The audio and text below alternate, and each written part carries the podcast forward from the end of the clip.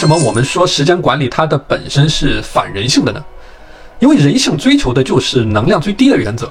什么叫能量最低的原则？其实就是懒，就是随心所欲，对吧？而时间管理呢，它教的，它或者说让我们去做的，就是去最大化你的每一秒钟的价值，然后把你的每一秒钟都用到极致，去实现你的价值观。所以说，时间管理的本质，它是一套自我价值观实现的工具。好的，大家如果想要更好的践行时间管理，可以加入到我的自律打卡社群，在我的主页有我的联系方式。